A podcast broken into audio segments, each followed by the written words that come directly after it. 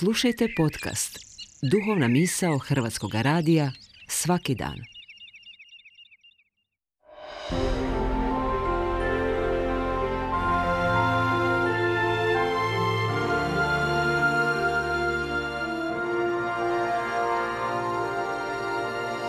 Duhovna misao. Urednica je Blaženka Jančić.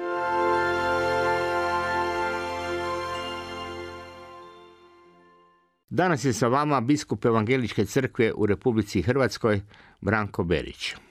Na početku bi svim kršćanskim crkvama grada Zagreba čestitao 40. godišnjicu obljetnice molitvene osmine za jedinstvo kršćana. Istovremeno im želimo i molimo da tu tradiciju molitve za jedinstvo koje je započeo Isus u svojoj posljednjoj večeri i nadalje brižno čuvaju i njeguju kao oblik nasljedovina Krista – a svjedočenje međusobne kršćanske povezanosti, blizine i zajedništva. Tjedan molitve govori o kršćanskom jedinstvu. To nije sam cilj, ali je posebno otvoren onima kojima je potrebno, onima kojima je pomoć potrebna, a i strancima. Naše jedinstvo kao kršćana otkriva se ne samo što jedni drugima dajemo koliko je važno gostoprimstvo, već i ljubeći susrete s onima koji ne dijele naš jezik, koji ne dijele našu kulturu ili naše vjerovanje.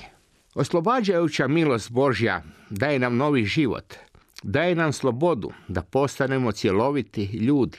Ovo je poruka koja je još uvijek vrlo relevantna i aktualna koju treba prenijeti ljudima. Dano nam je u evanđelju na kojem je crkva utemeljena i predstavlja i dar i mandat. Molim se da unatoč svim potrebnim obradama trenutne situacije, ovaj dar i mandat nikada neće biti izgubljen iz vida, već će uvijek oslikavati horizont kojim crkva ide. Dobili smo vrijedne spoznaje iz našeg ekumenskog dijaloga s katoličkom crkvom. Naučili smo preuzeti razlike. U dokumentu o dijalogu od sukoba do zajednice razvijeno je pet ekumenskih imperativa – Našem čovječanstvu, ranjenom podjelama, evanđelje nije luksus. Evanđelje ne može biti navještano neskladnim glasovima. U Kristu oni koji su ispunjeni mržnjom mogu pronaći put pomirenja.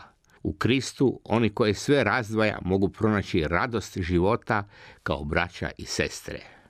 Oni nude vrijedne impulse, gdje god se traži suradnja.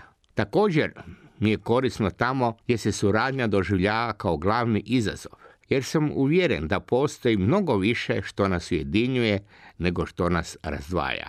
Luterani žele pojačati svoju opredjeljenost u nastojanju za potpunim vidljivim jedinstvom cijeloga kršćanstva, te dobrovoljne obveze uključuju upotrebu jasno razumljivih pojmova, u dijalogu s drugim crkvama, promociju prijema prethodnih rezultata dijaloga, pastoralni ekumenizam u životu lokalnih zajednica, kao i napor za ekumensku duhovnost, uvažavanje deklaracije opravdanja iz 1990. godine koja je potpisana u Augsburgu.